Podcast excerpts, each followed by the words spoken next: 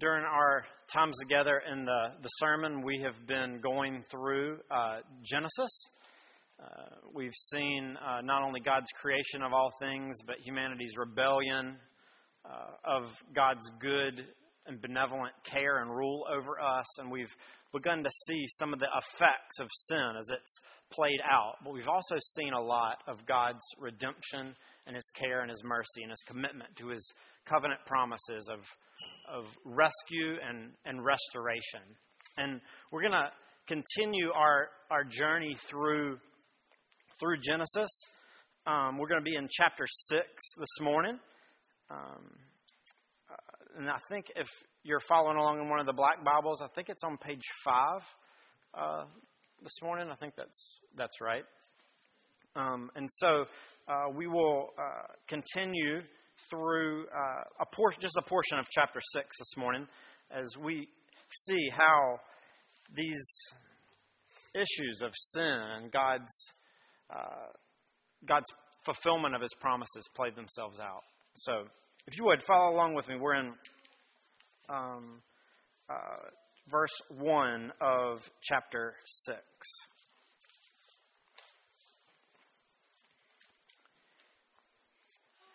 When man began to multiply on the face of the land, and daughters were born to them, the sons of God saw that the daughters of man were attractive, and they took as their wives any they chose.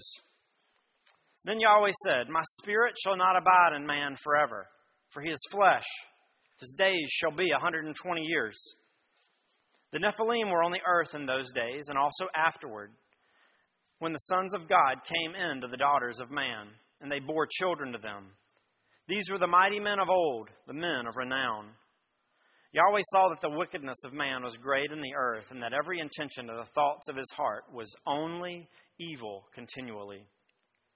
And Yahweh was sorry that he had made man on the earth, and it grieved him to his heart. So Yahweh said, I will blot out man, whom I, whom I have created from the face of the land man and animals and creeping things and birds of the heavens for I am sorry that I have made them. But Noah found favor in the eyes of Yahweh. Let's pray. Heavenly Father, we thank you for your, for your word. We thank you that you have revealed yourself to us. Uh, we thank you that, uh, Holy Spirit, you work through your word read and your word preached. And we pray that you would do that this morning. God, uh, all of our hearts, God, my, my mouth and my teaching as well as we work through this passage that Jesus might be glorified. Um, it's in His name that we pray. Amen.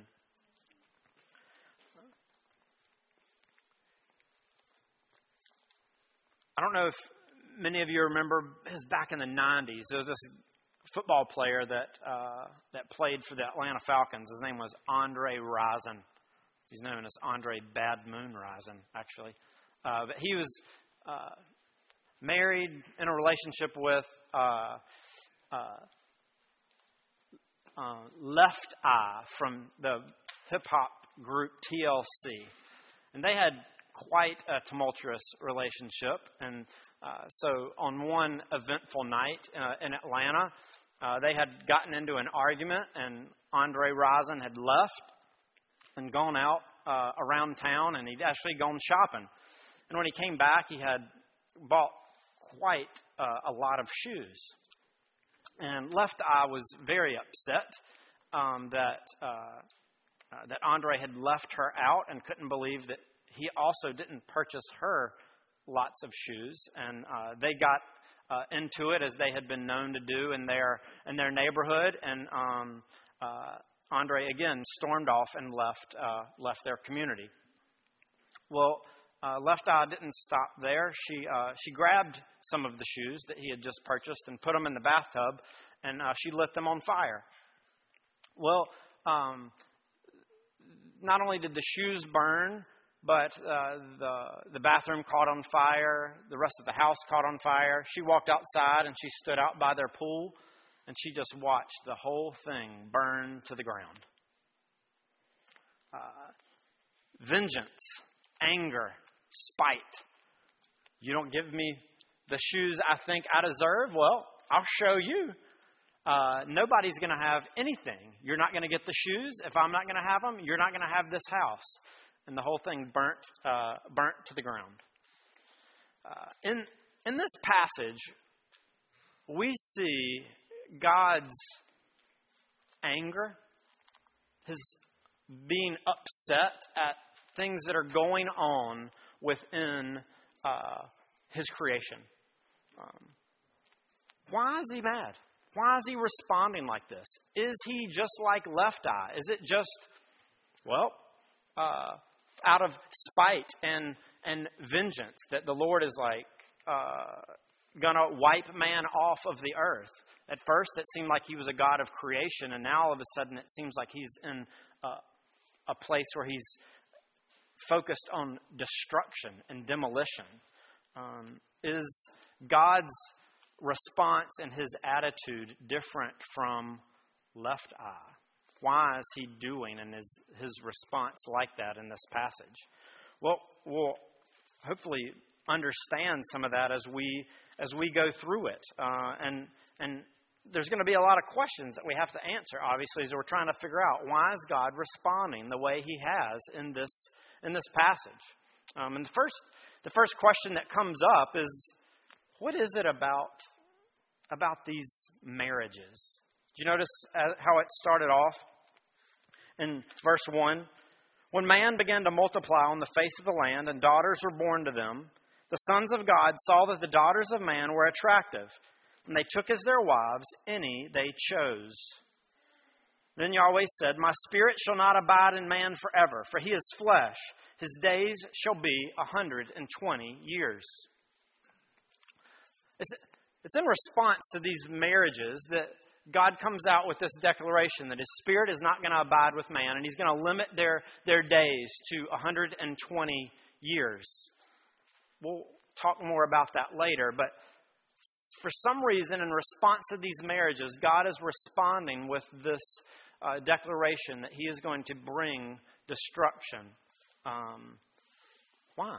What's, what's the deal? Why does God care so much about these marriages that He would respond like this?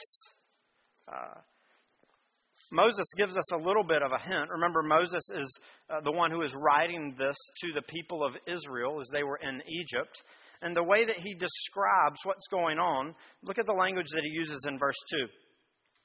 The sons of God saw that the daughters of men saw that the daughters of men were attractive or good, and they took as their wives any they chose. Moses here is using the same language to describe what the sons of God are doing to the daughters of man that he used to describe what Eve was doing when she ate of the fruit of the tree of knowledge of good and evil when she wasn't supposed to. She saw that it was good and she took. God's looking at these marriages and whatever it is and whoever it is, these sons of God, and what they're doing to the, the daughters of men, God is looking upon it and he sees it as something that he did not intend. It's disobedience, it's sin. Why?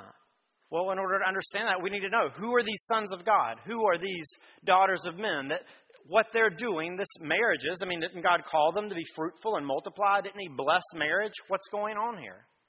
Uh, well, uh, well, the context, I think, helps us figure out who these two groups are these two separate groups that are described. Some are, are talking about of being of God, and some are described as being of men. Remember, in the context previously, what do we see in chapter 4?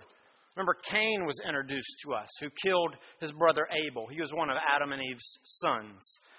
And there, uh, Moses tracks down and describes Cain's line and those who descended from him.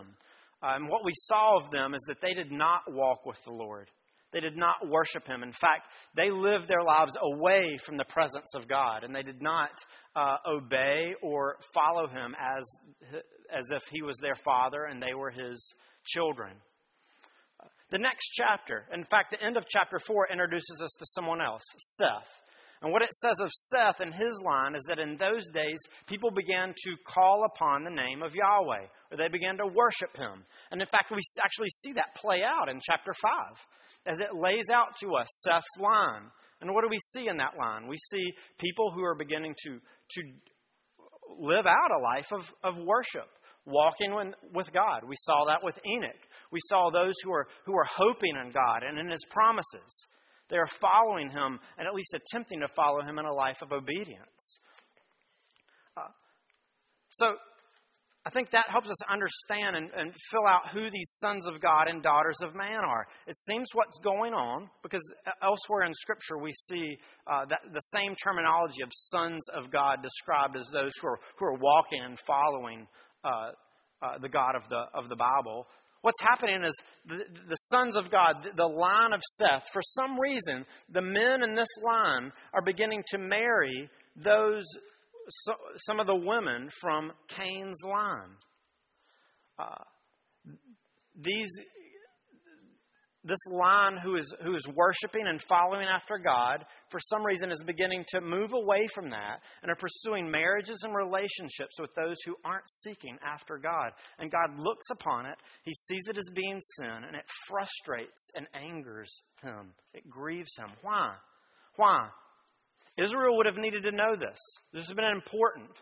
Um, if, if we actually think about the original audience and what would have been communicated to them, uh, as we look through Israel's history, uh, we see that as the people of God begin to marry those who aren't worshiping and following after the covenant God of, of Israel, things begin to go bad.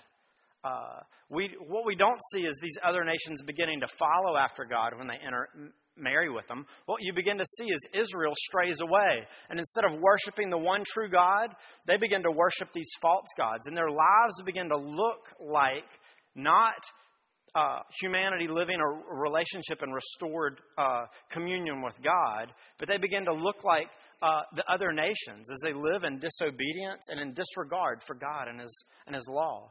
Um, what God is uh, concerned with here is the reason that He's so upset with these marriages is because He uh, is He cares deeply about His covenant and his mission of rescue and restoration. These marriages, fresh, uh, these marriages, God cares so much about these marriages because uh, the covenant promises and fulfillment of them are at stake. You see, Israel was called, and God's, all humanity actually, we've been placed here to demonstrate God's beauty and His glory, His power and His might and His redemptive work. Uh, but Israel is compromising that, uh, the way that they begin to, to live. And we're seeing that here with, with Seth. What God is, is telling uh, the people of Israel as they're reading this, and He's telling us, is look, your marriages, they're not just for you. They're not just for your good, for your happiness, um, for you to have a, a tax write off.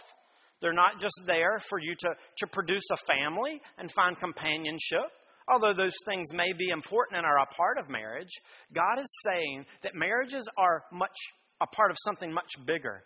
They're a part of His grand mission of rescue and restoration. And you need to understand how your marriage, people of God, fits into this greater picture of what God is doing in the world.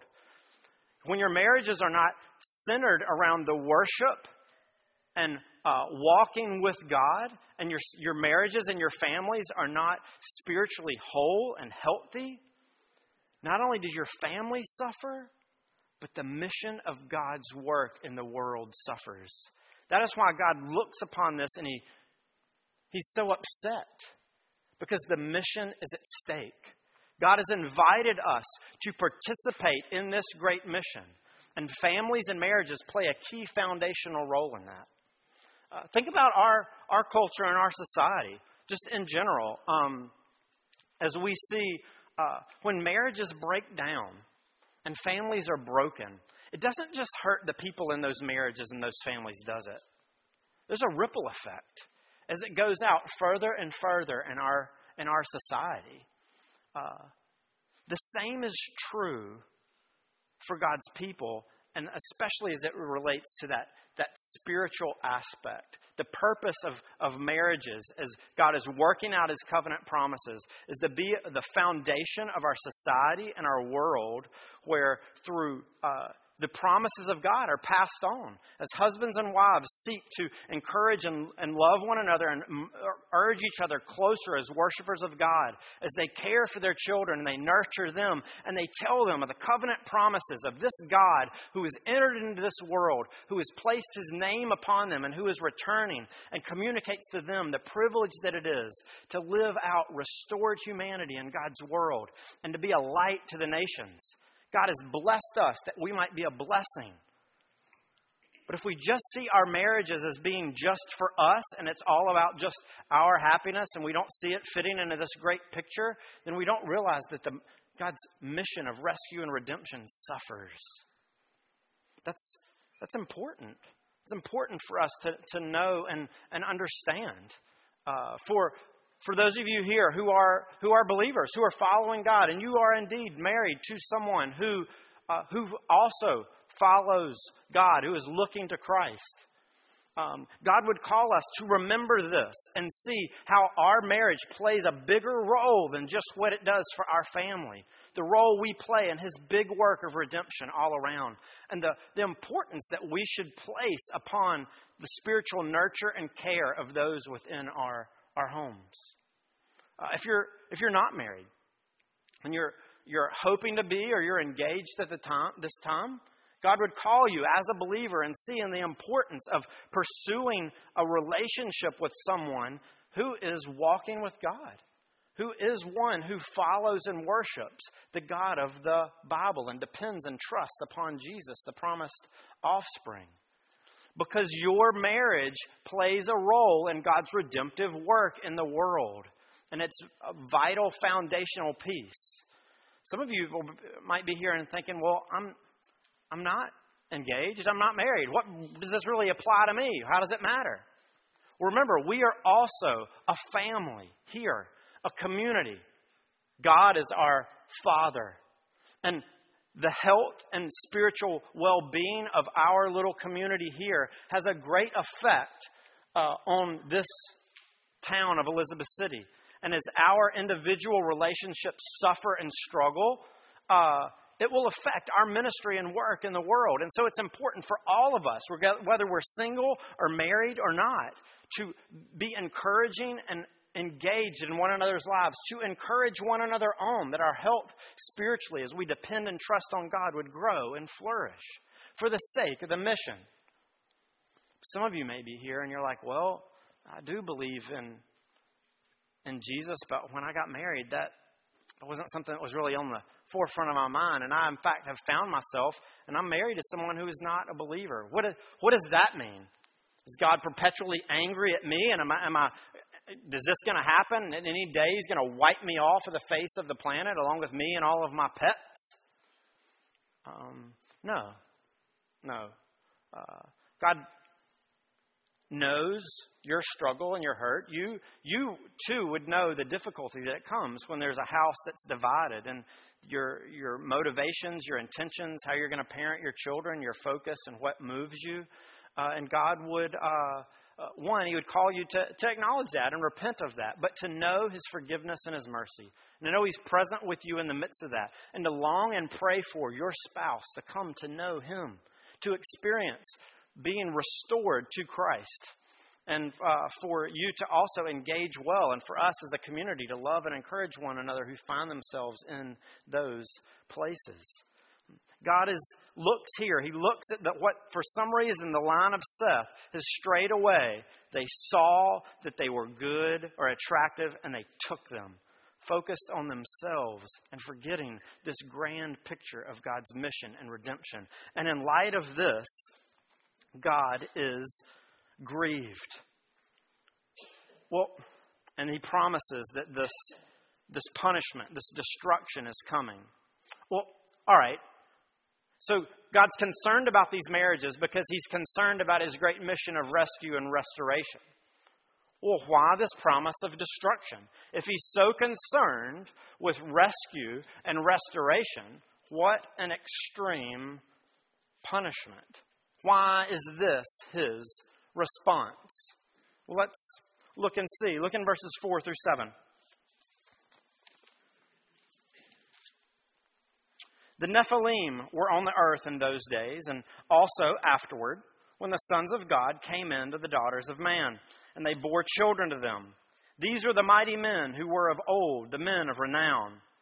Yahweh saw that the wickedness of man uh, was great in the earth, and that every intention of the thoughts of his heart was only evil continually.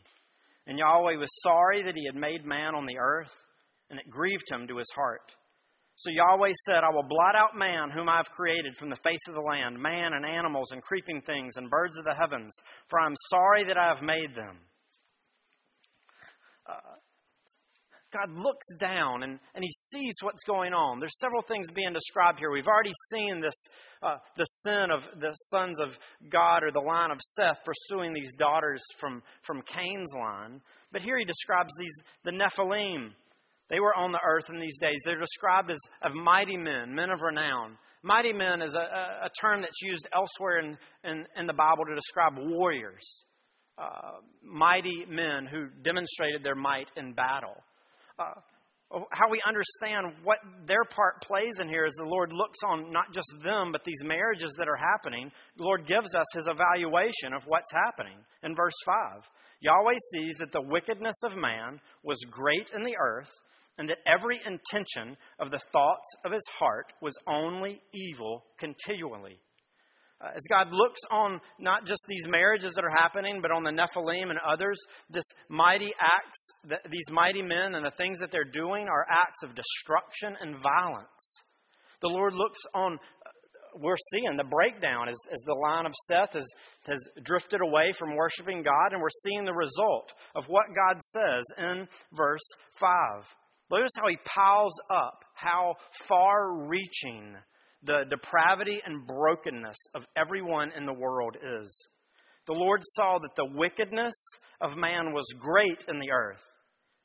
And then, in case we, we miss, we don't, no, Moses doesn't want us to miss it, every intention of the thoughts of his heart was only evil continually.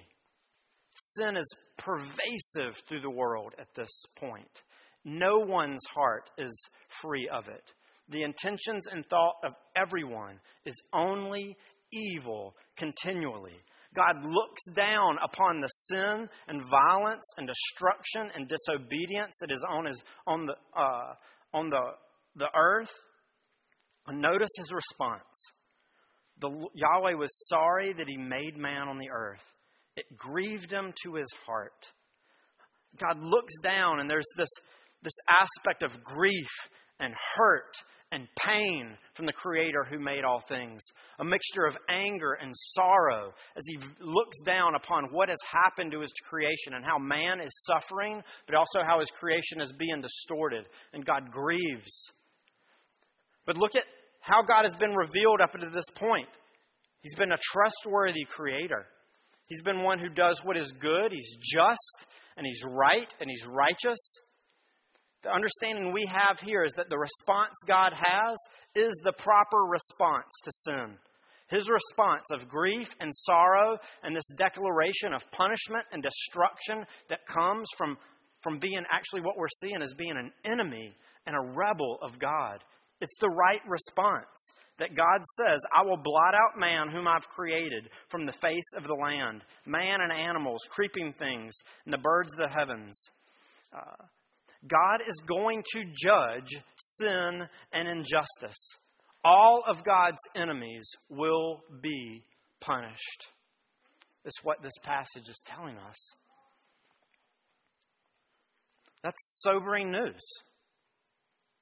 If you are not looking to God and taking your sin to Him, responding to His invitation to confess your sin, living in rebellion, God is saying, You're setting yourselves up as one of my enemies. And the proper response of me as the sovereign, righteous creator, my just response is to punish sin and to punish and destroy my enemies. What should that be if that is where you are this morning? the response should be, hopefully, that you would turn and repent, and we'll see that, that later. But that is a sober message coming from this passage. The other side of it, though, is, is for those who find themselves in a place of injustice, who are the, the victims of those who are perpetrating violence and destruction in the earth. Uh, Israel would have experienced this. Remember, they've been suffering under the hands of the Egyptians. Notice, uh, remember also, as Israel is going into, and God defeats those enemies, the enemies of his people and enemies of him. And as Israel goes into Canaan, they're, they're afraid to go into the land and, and claim the land that God has given them. And one of the reasons they are afraid is because they look on the people of the land, and one of the things they say is, they're like the Nephilim. And so they don't want to go in. But here, what does God say? It doesn't matter how powerful and mighty you are, what kind of uh, strength you have in this world. It doesn't matter if you're a mighty man of war or politics or battle or whatever. I will overcome my enemies. And if you are suffering at the hand of enemies, God will ultimately, of his enemies, God will ultimately bring salvation and redemption. You who are suffering and hurting under the effects of sin in this world, notice, God knows what you're going through. He looks down and he grieves. He hurts. God grieves and is sorrowed over your pain and the injustice that you're experiencing. And you can know that even though it might not look like it now, God will ultimately bring about justice. And He will punish and defeat all those who have rebelled against him and bring about justice and righteousness in his world. This passage is a sober warning and reminder of that for us. But still, all right, destruction, demolition. What about this mission of rescue and restoration? What about the grace? Where is it? Where is it in this passage? What happened to this God who creates all things? Who has made all things good. Now he seems to be working backwards and destroying it. Not just man, but every creature that crawls across the face of the earth. What is happening? Where is the grace? Notice verse 7. So the Lord said, I will blot out man whom I have created from the face of the land, man and animals and creeping things, and birds of the heavens, for I am sorry that I have made them. You know what? That actually could have been what we read in chapter 3 of Genesis.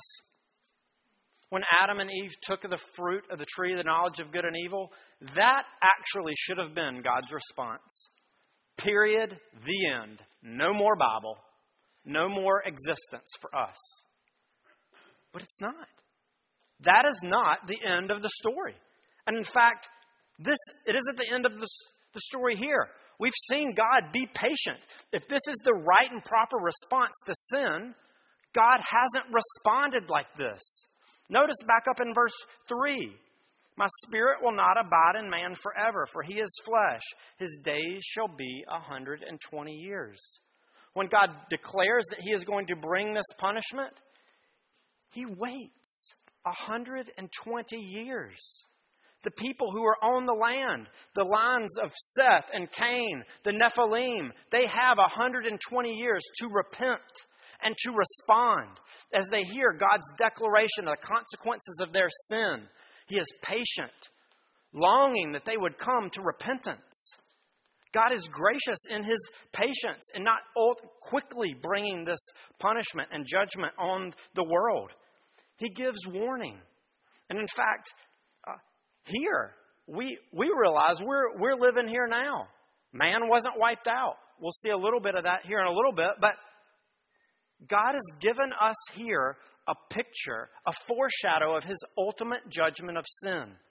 We see God provide, and He'll provide a way um, of, of escape from this. But there's lots of places in Scripture where God gives a little bit of a peek into the ultimate judgment of sin that's coming. We see it here.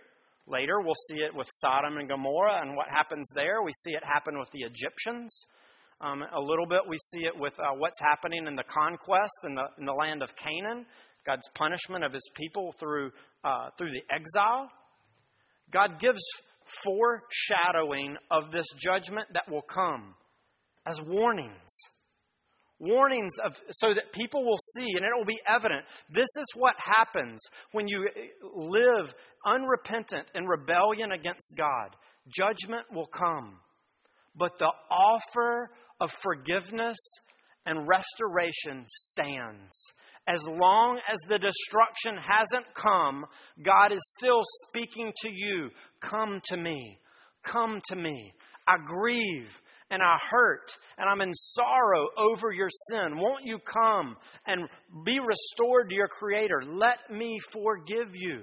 God extends grace. And we see that here. I am sorry that I have made them in verse 8, but it doesn't end there. He doesn't just wipe it out. But Noah found favor in the eyes of Yahweh. Yahweh, remember that covenant name of God. God is remembering his covenant. In light of this is what sin deserves, I'm remembering the covenant that I made and the covenant that I'm keeping. And I'm not going to ultimately wipe out man because I've promised this offspring who will come, who will redeem and restore and defeat the evil one and wipe away all the effects of sin. And mankind must be left on this earth in order for that to happen. And Noah, even though everyone on the face of the earth is found to be continually evil, the Lord find, Noah finds favor in God's sight.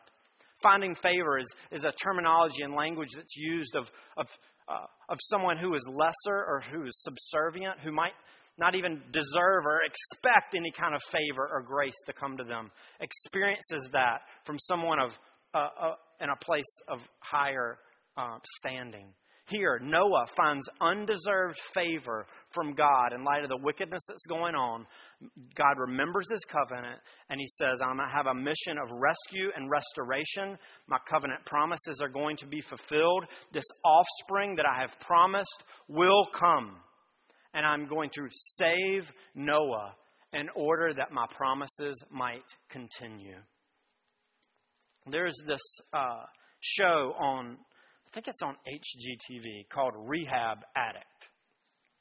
And there is this, uh, uh, the lady who, who's on the show, her name is Nicole Curtis. And she's in Michigan. And what she does is she goes in and she buys houses in Michigan, old historic homes, like from the 19, uh, early 1900s, late 1800s. And she seeks to restore them, rescue and restore them. Uh, but if you were to go in at the beginning of her project, you would think, man, you're not in the business of rescue and restoration at all. You're destroying this house. You're demolishing it and tearing it apart. Bathrooms are gutted, kitchens are torn down, decorations and fixtures are ripped out of the ceiling and the walls. Why? Because they don't belong. They don't belong. These bathroom fixtures and kitchens were things that were added later in the 50s, 70s, 90s. They weren't the original design and intention of the architect and the creator. They take away from the, the way the house should function and it should work. In order to make it accurate and to function properly, demolition and destruction has to occur in the process of rescue and restoration. And that is what God is doing here he hasn't forgotten his promises. He is still on this mission of rescue and restoration. But sometimes rescue and restoration necessarily involves demolition and destruction. God is in the work of redeeming and restoring all things, and He will, in the process, His enemies will suffer. Sin will have consequences. But he is doing this as he keeps his promise to bring the promised offspring, the one who will come and redeem, who actually, we saw, he's going to bruise the head of the serpent, but it will bruise his heel. It will cost him. Because this, rest, this restorer, this rescuer, will actually have to undergo demolition and destruction himself to save us from the demolition and destruction that we deserve. Mercy is there, its own offer from the redeeming and rescuing and restoring God. Our sin deserves punishment, but He pursues graciously and patiently, offering and extending this invitation. When you repent, I will forgive, I extend mercy, and I will be faithful to my covenant. Let's pray. Heavenly Father, we struggle to look at our own sin. We struggle to acknowledge how we have strayed from you and what is going on in this uh, world. Thank you for giving us passages like this. The warning of your, of your judgment is actually grace. Help us to see this. Move our hearts to call out to you, to cling to your promises, to hope in the restoration that's to come. Uh, we need you. In Christ's name, amen.